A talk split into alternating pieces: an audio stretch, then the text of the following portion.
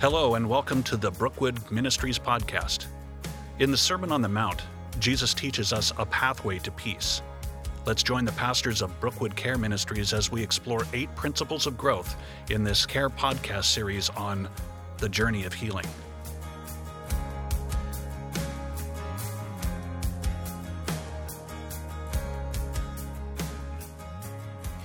Hey everyone, welcome back to the Care Ministries podcast. My name is Josh Masters. I'm the associate care pastor here at Brookwood Church, and I'm here with two other fine gentlemen Mr. Doug Wildman, who's our marriage and counseling pastor, and Mr. Gene Beckner, who is our care pastor. Say hello, gentlemen. Hello, gentlemen. Hello, gentlemen. And of course, as as usual, this is why I work with every day. Um, as usual, we have Josh Taylor at the helm, which we appreciate. Yes, we do. And we are continuing our series this week in the Care Ministries podcast on the journey of healing, the journey of healing. And what we've been looking at for that is eight principles that are sort of mined out of the Beatitudes, which is a section of the Sermon on the Mount that are used in our Celebrate Recovery and Landing ministries here at Brookwood Church. But they're really a more broad idea of how to get healing. It's really a way of pursuing Christ, building a relationship with Christ, growing spiritually in such a way that we allow Him to let us heal. And so that's what we've been working on. So if you haven't heard them previously, you can go on brookwoodchurch.org slash podcast. Actually, wherever you got this podcast, just look at previous episodes and you'll find them. So we've looked at the first four principles, and the last couple have been about choosing to commit our life and our will over to Christ's care and control and then confessing our faults or identifying our faults and then confessing them to ourselves and to God and to someone that we trust. And as we move forward, you'll find that if you haven't done that third principle of consciously choosing to commit your life and your will over to Christ, these other steps or these other principles are going to be very, very difficult. So today we start talking about principle five, principle five, which is voluntarily submit to any and all changes God wants to make in my life and humbly ask Him to remove my character defects.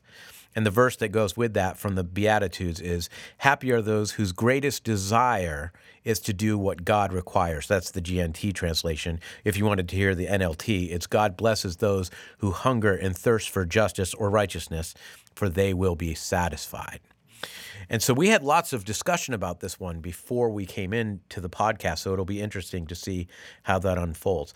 Let's take it a piece at a time. So the first part of this principle says voluntarily submit to any and all changes God wants to make in my life. And Gene, I know that you had some opening thoughts about that. Yeah, and I appreciate what you said about how if, you know, the the third principle isn't occurring in your life, it's going to be difficult as you move forward because there's a lot of focus put on the step that you need to take. You know, I think a lot of times when people come to to faith in the Lord, there's a lot of grace, um, and you know, people are probably more tender towards the Lord and His leading, and there's just this. You know, this wonderful feeling of being saved, you know, kind of like you would feel if you were being rescued from a car crash or you know a, a, boat wreck or something like that you know you're, you're completely dependent upon the person who is rescuing you. Right. And then I think what happens to a lot of us is we get comfortable with grace and we get comfortable with God being there. And it gets a little bit tougher to realize, oh, I wouldn't be here if He hadn't saved me. And so we start taking control of our life and our decision making. And eh, we kind of consult God when we need, you know, a favor you know, or we we kind of approach God with this idea of, um, hey, what's your uh, what's your opinion about this? Thanks for your input, and now I'm going my way. This principle really is challenging because, first of all, you're you're doing it voluntarily, so you're not being forced to do it. You know, God's not going to make you submit. Now, the Bible does say in Romans fourteen eleven at the end of time, every knee is going to bow and everybody is going to confess. Every tongue is going to confess that Jesus is Lord. But while we're on earth, we have to, as we said earlier, consciously choose. We have to voluntarily submit to what He wants to do in us. And one thing that we have noticed about um, being in a helping profession is that a lot of times when people come for help, they come for help and they kind of still want it to be how they would like to be helped. Right. Yep. And so there's a challenge there because we're we are trying to lead people to a place where you're saying, well, what does God want?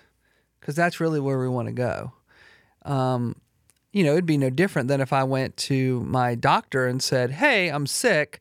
I would like for you to tell me that I don't have a disease and I want you to give me this medicine because I like the way it makes me feel. And he may say, but that's that medicine isn't what you need. and in fact, here's the issue that you have.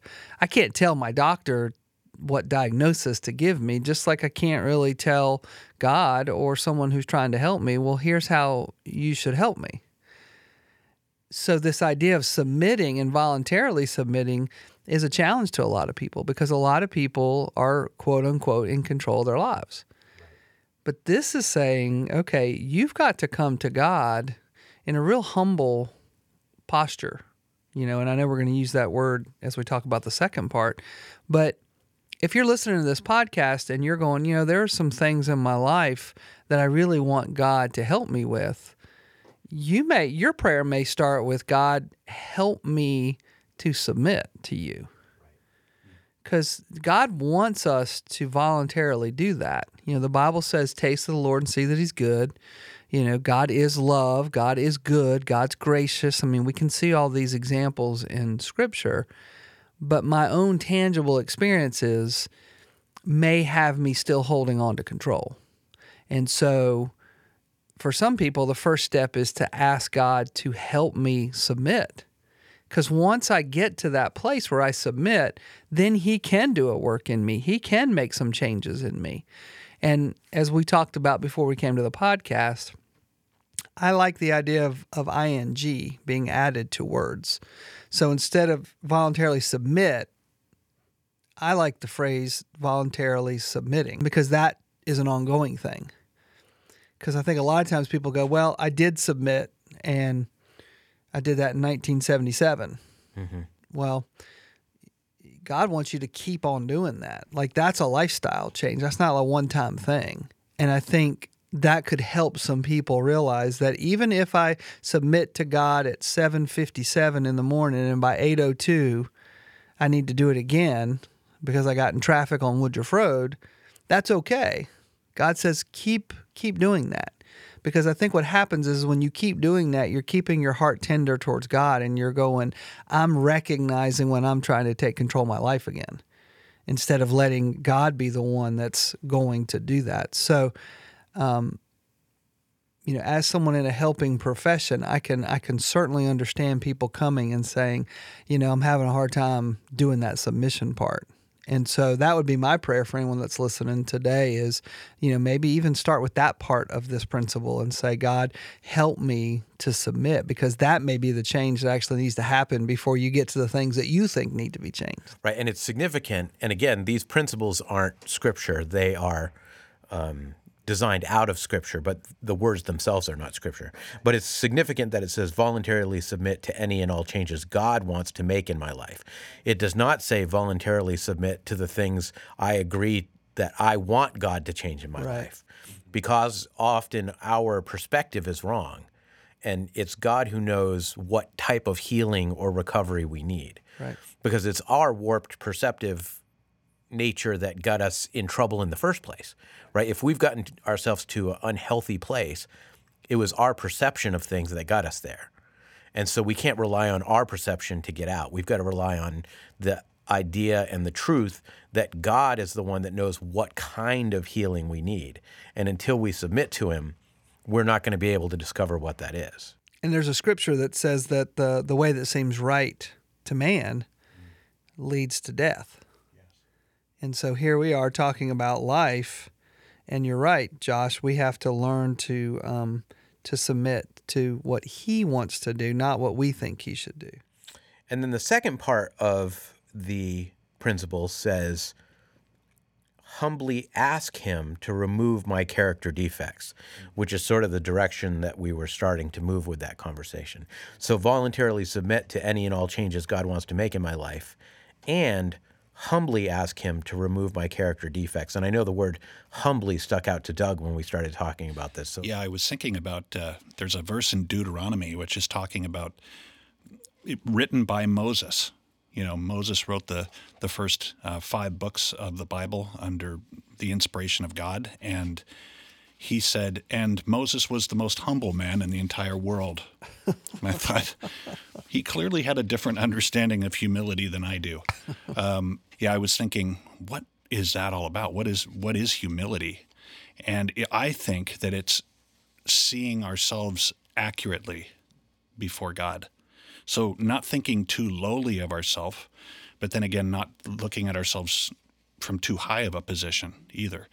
Um, because sometimes I think we can actually venture into dangerous territory by thinking too lowly as well. I think it can actually be a, a sinful thing as well. But in this context, I think it's saying, humbly ask him to remove my character defects.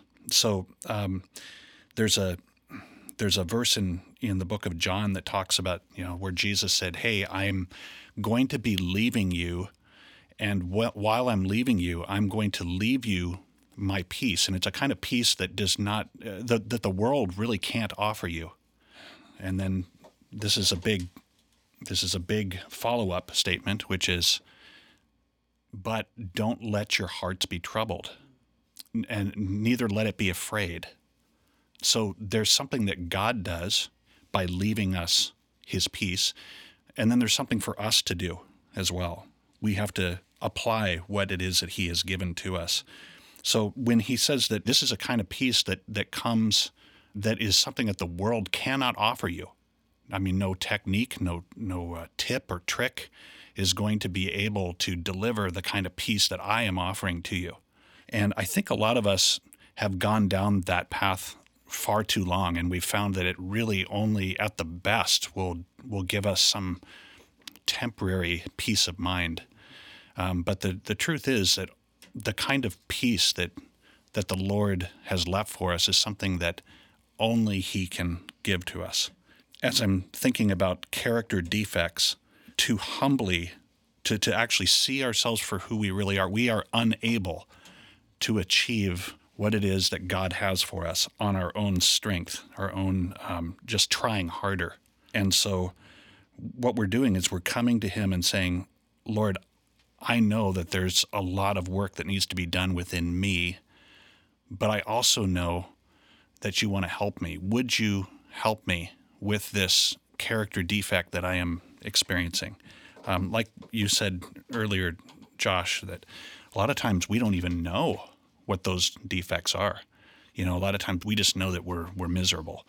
And so it, it takes understanding that is given to us by the Spirit and also the power to do what is right. But it starts by humbly um, presenting ourselves to God and saying, God, I've got some stuff that I need to deal with. Would you help me? Yeah, and and that brings us to an interesting point that we sort of discussed for a really long time and we get together and we discuss what these mean and and we want to make sure that the principle is biblical and that we're approaching it from a biblical standpoint. Mm-hmm. So when we read this principle and it says voluntarily submit to any and all changes God wants to make in my life and then humbly ask him to remove my character defects, does that mean you don't have to do anything?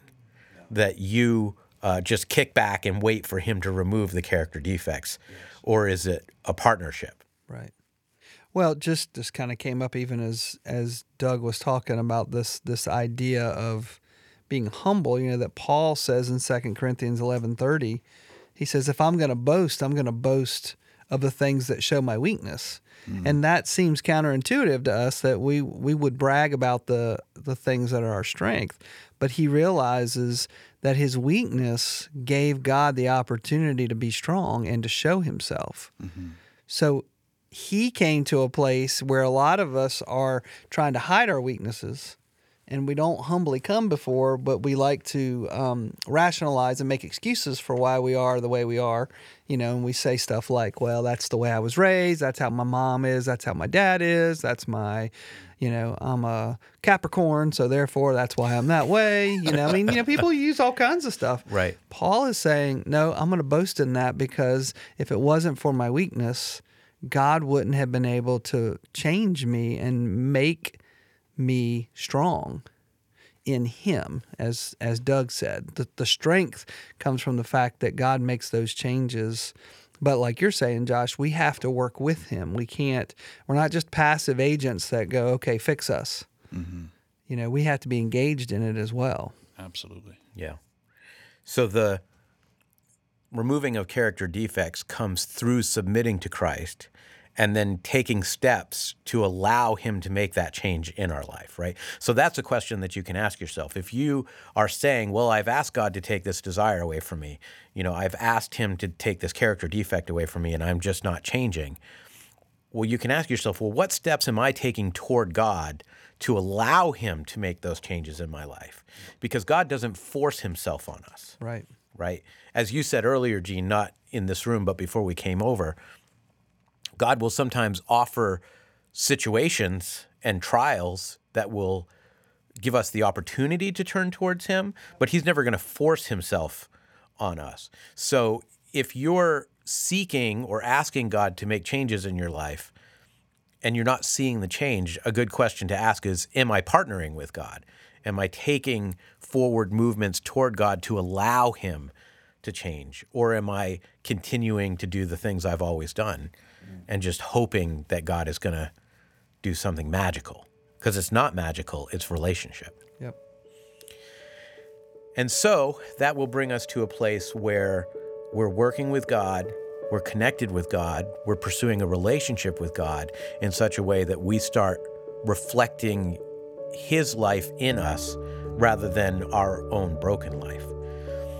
And that's the connection between us and God. And then the next thing He's going to ask us to do is start looking at our relationships with other people. And we'll talk about that next week because the next principle deals with evaluating our earthly relationships. But I would close by saying if this is stirring something in you and you're like, I don't know how to submit to the changes God wants to make in my life, we would be happy to talk to you. You can come to Celebrate Recovery on Thursday nights here at Brookwood Church, but we also have lay counseling, we have marriage counseling, we have uh, all different types of tools that we can use to help you connect with God. And we'd love to talk through that with you and help figure out what your next steps are. What's something healthy for you to do? That's the next step. And there's going to be a phone number at the end of this podcast, and we would love to connect with you. But until then, we'll just say that we are praying for you, and let's just close in a prayer. Father God, we just thank you for this opportunity, and we thank you for each person listening. And we just ask that for each one of us, start with us in this room, start with me sitting in this chair, that you would make clear to us the changes you want to make in our life, not the things that I can identify, but the things that you want to change. And then give me the strength and the relationship with you that gives me the strength and the power to submit to what it is that you're doing. And so, Lord, we just pray for each person listening that you would encourage them, that you would strengthen them, that you would put in their path people who can build them up in such a way that they can submit to your will.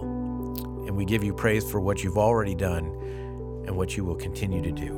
In your name, amen. Amen. amen.